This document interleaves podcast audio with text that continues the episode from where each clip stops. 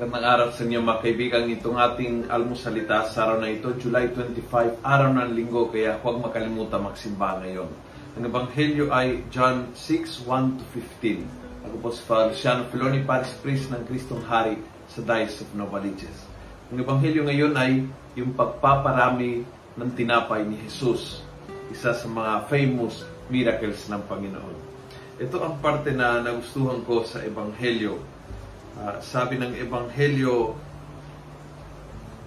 when they, uh, Jesus took the loaves, gave thanks, and distributed them to those who were seated.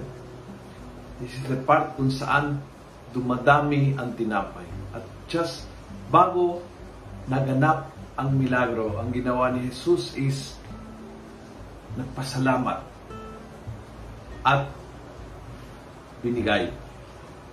Nagpasalamat kahit kulang.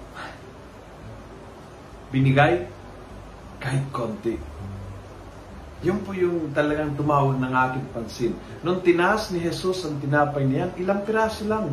Sa harap ng malaking problema, 5,000 people seated there, gutom na gutom.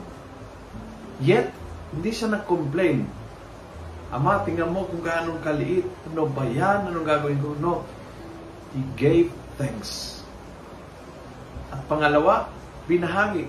Kahit kulang pa, limang tinapay lang, binahagi. I think yun ang, yun ang malakas na paanyaya ng Panginoon sa ating magpasalamat kahit kulang, magbahagi kahit konti. Kahit konti. Hindi ho kailangan naganap na ang milagro para ikaw ay magpasalamat. Bago pang naganap ang milagro, magpasalamat ka na. At hindi naman kailangan sagana ka para magbahagi sa iba.